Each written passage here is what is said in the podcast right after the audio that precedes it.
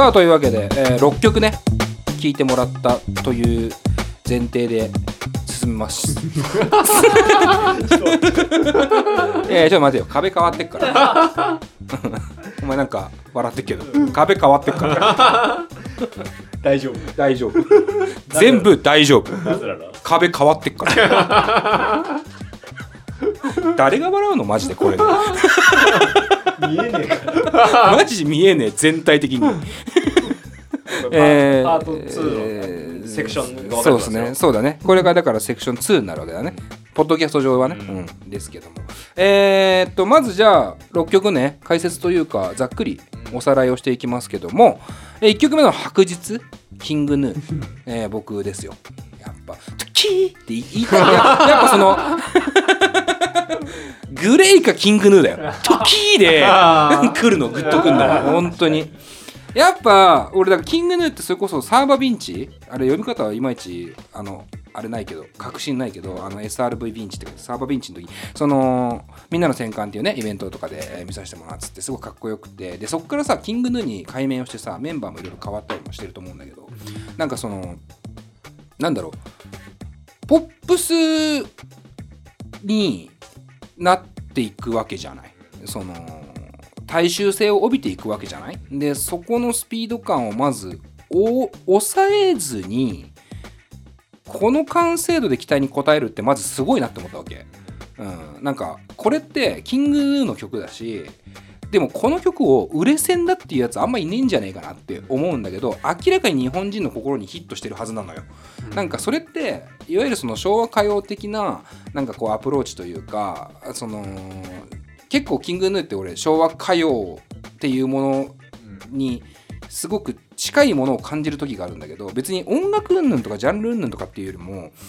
やっぱ言葉の節回しとかさ、なんかそこに要はメロディーを合わせていくと結局その昭和歌謡的なメロディーラインができてくるのかなとかも思ったりするわけで、そこのなんていうかバンドのアイデンティティと大衆性をバランスを持ってできるっていうことが俺はすごくいいなと思うし、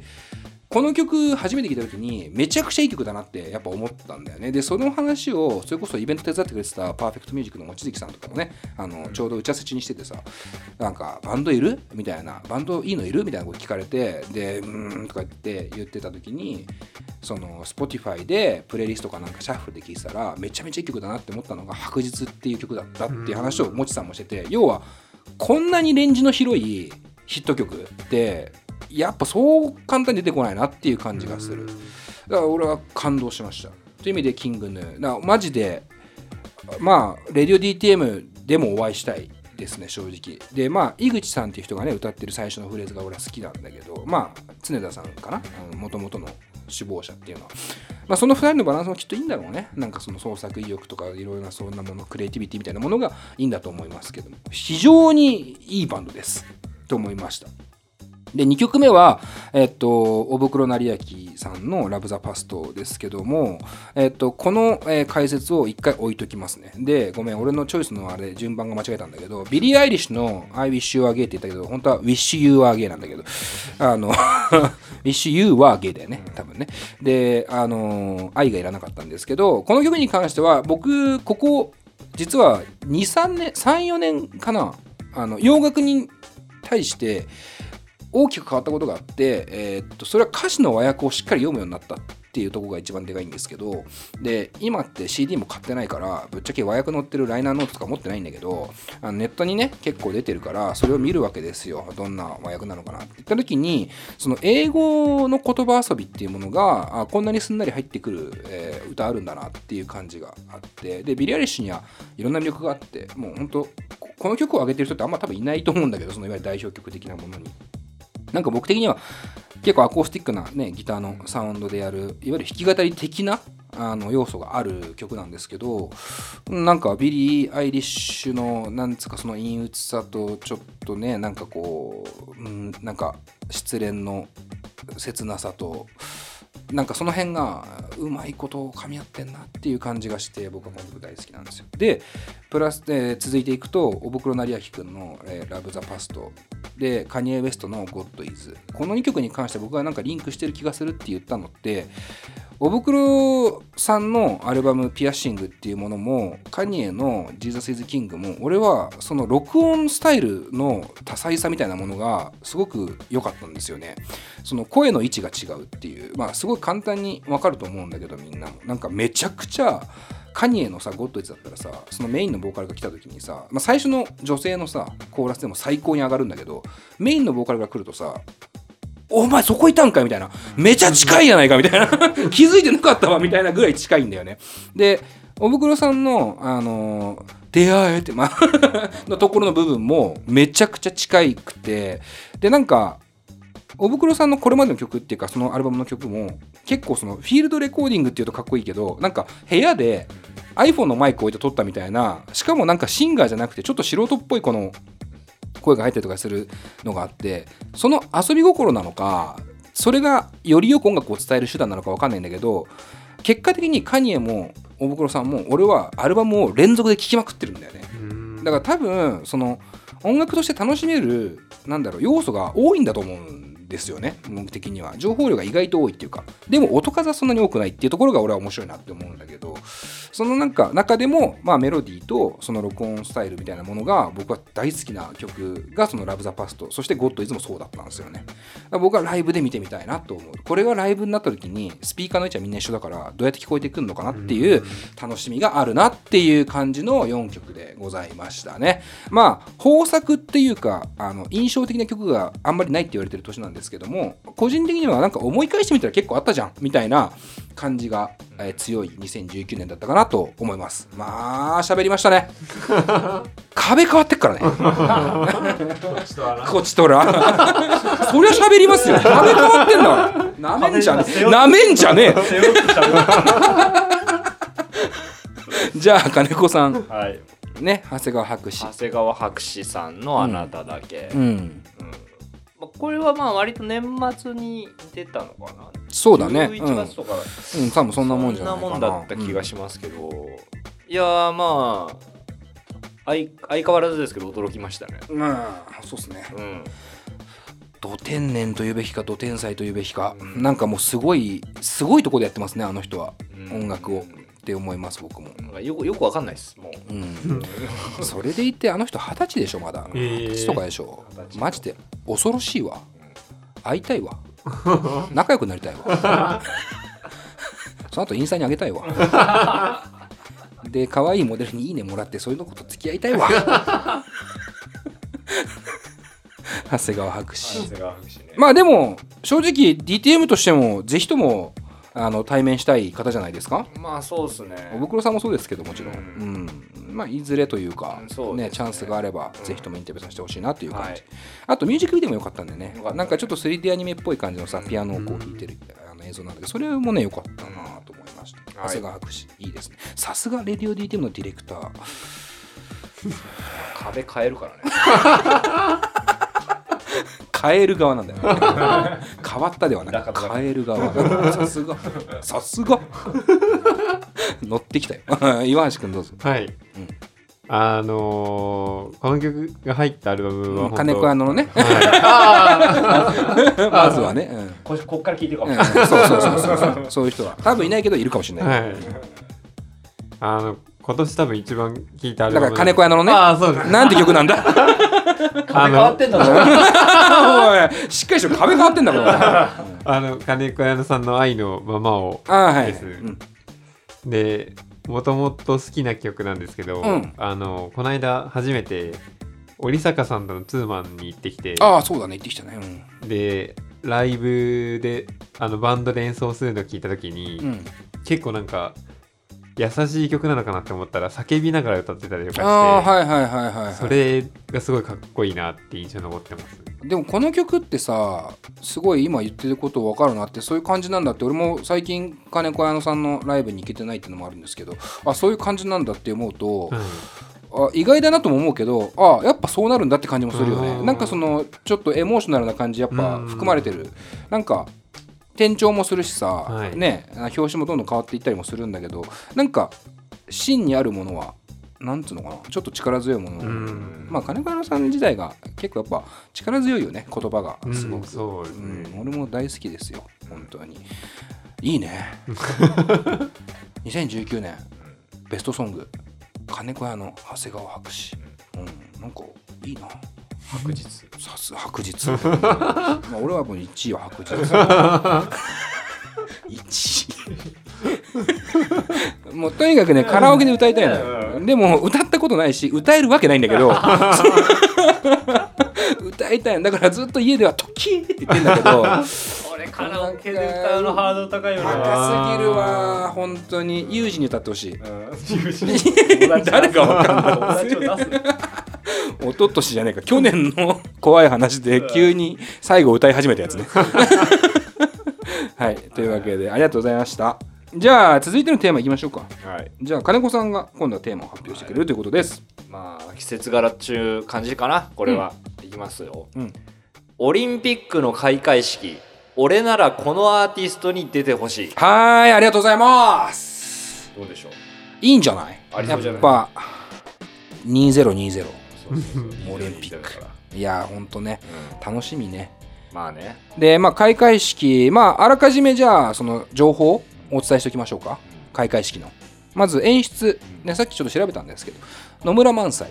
うんね、まあだからまあ日本の伝統芸能を代表する方ですけども、うん、ねすごいいいよね、まあ、あとはいろいろね、うん、あっちの方でも映画の方とかでもね活躍してますけど。で、パラリンピックはねケラリノ・サンドロビッチケラさんっていうねよく言う人とあとラーメンズの小馬健さんがやるらしいっていう噂やるらしいって噂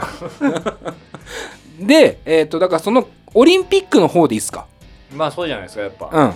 オリンピックの開会式ね、うん、でこれ俺チョイス実はまだほぼできてないんですけどまあそれはないはやめません。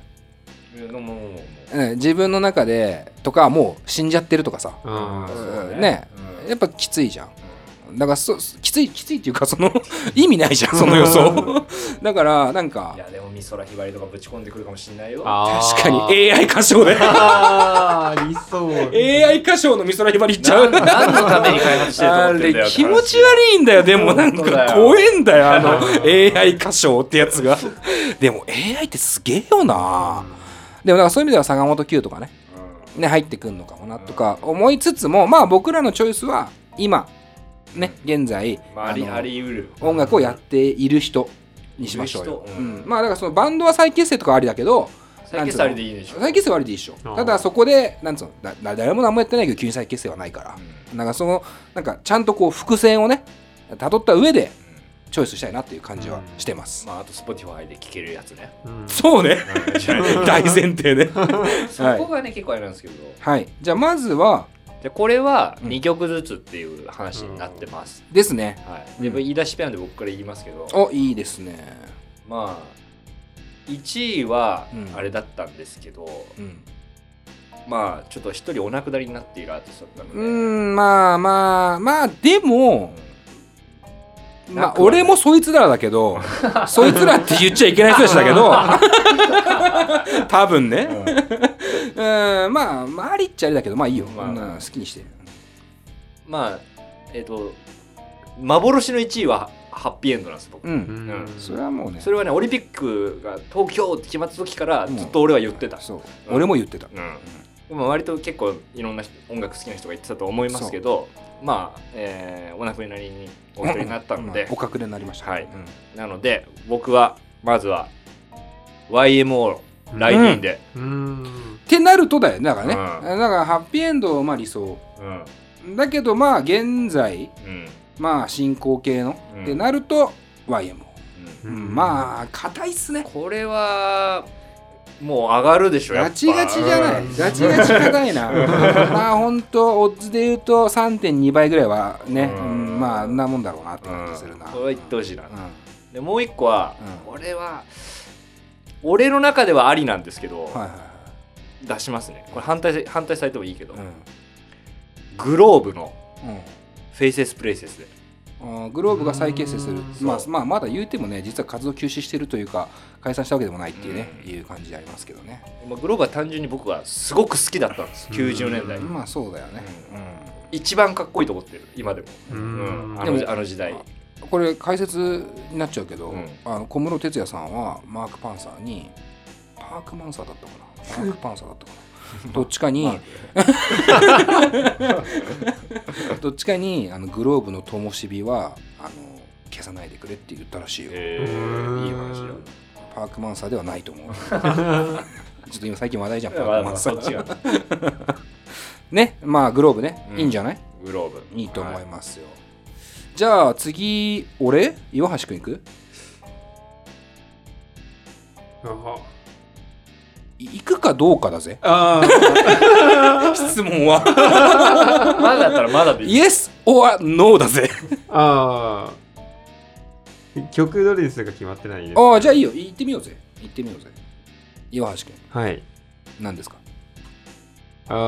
あ、ホテイトモヤスです。ああ、でも全然あるよ。全然あるよ。なんかは出てるよ。どっちかだけどね。俺の中では。俺の中ではどっちかだけど、はい、でもまあいろんな曲あるからな。はい、そこはでもボーイっていうパターンもなくはないんじゃないの。いやどうなんですかね。ここでね。うわそれはあんじゃん。でも海外の評価ってどこなんだろうねボーイってもうこれ解説ゾーン入ってます一回聞くか一回考えようかオッケーオッケーじゃあ補定ね、はい、もう一つはラルクアンシエルです、ね、あー解禁、はい、解禁系で解禁系あまあいいと思うないいとこいいとこだと思うよいやいいと思ういいと思うわ俺もすごい見たいし見たい、うんじゃあ俺行きます、うん、俺ガチガチで言っていいですかこれスポーティファあるよねまず1人目は宇多田ヒカルさんですねうんこれオッズ 1.2 倍ぐらいじゃないですか、うん、分かんないです1だろもう出るじゃんじゃあアーモンドアイクラスじゃん負けたけど有馬記念あと宇多田ヒカルさんと、うん、あともう1人はね俺これだからなんか最近のねその人の動きを見ててって思うんだけど、まあ、ビートたけしかなあなんかこう、まあ、世界的にも有名ですしねそう要はさ解説ゾーンですかこれ聞きましょうかでもあるかなビートたけし浅草キッドあるかな宇多田ヒカルはもうファーストラブでいいけどファーストラブでいいの好みだし好みじゃない一番売れたやつっていうなんかやるでしょどうせみたいな感じ ありますありますあるんだ浅草キッドありますじゃあそれいきましょう、うん、はいでファーストラブねファーストラブと浅草キッド、うんうん、でもホテイはどうするボーイっていう線でもいいしボーイっていう線でもいいし、はい、キルビルっていう線でもいいしキルビルねまあまあ俺はそれが硬いと思ってるあまあそうか世界的に見たらそうか、うん、なんか新しいアルバムで氷室京介以外の3人で演奏してるんですね高橋誠さんとかそうですあなんかでもそれ見たわあ本当ですなんかロンドンでレコーディングしたんじゃないあそうですそうだよねあ見た見た見た見たあそれにしますすごいななんて曲調べといてもらっていいですかサンクスはロットです。オッケー。じゃあラルクどうすんの？じゃあドライバーズハイね。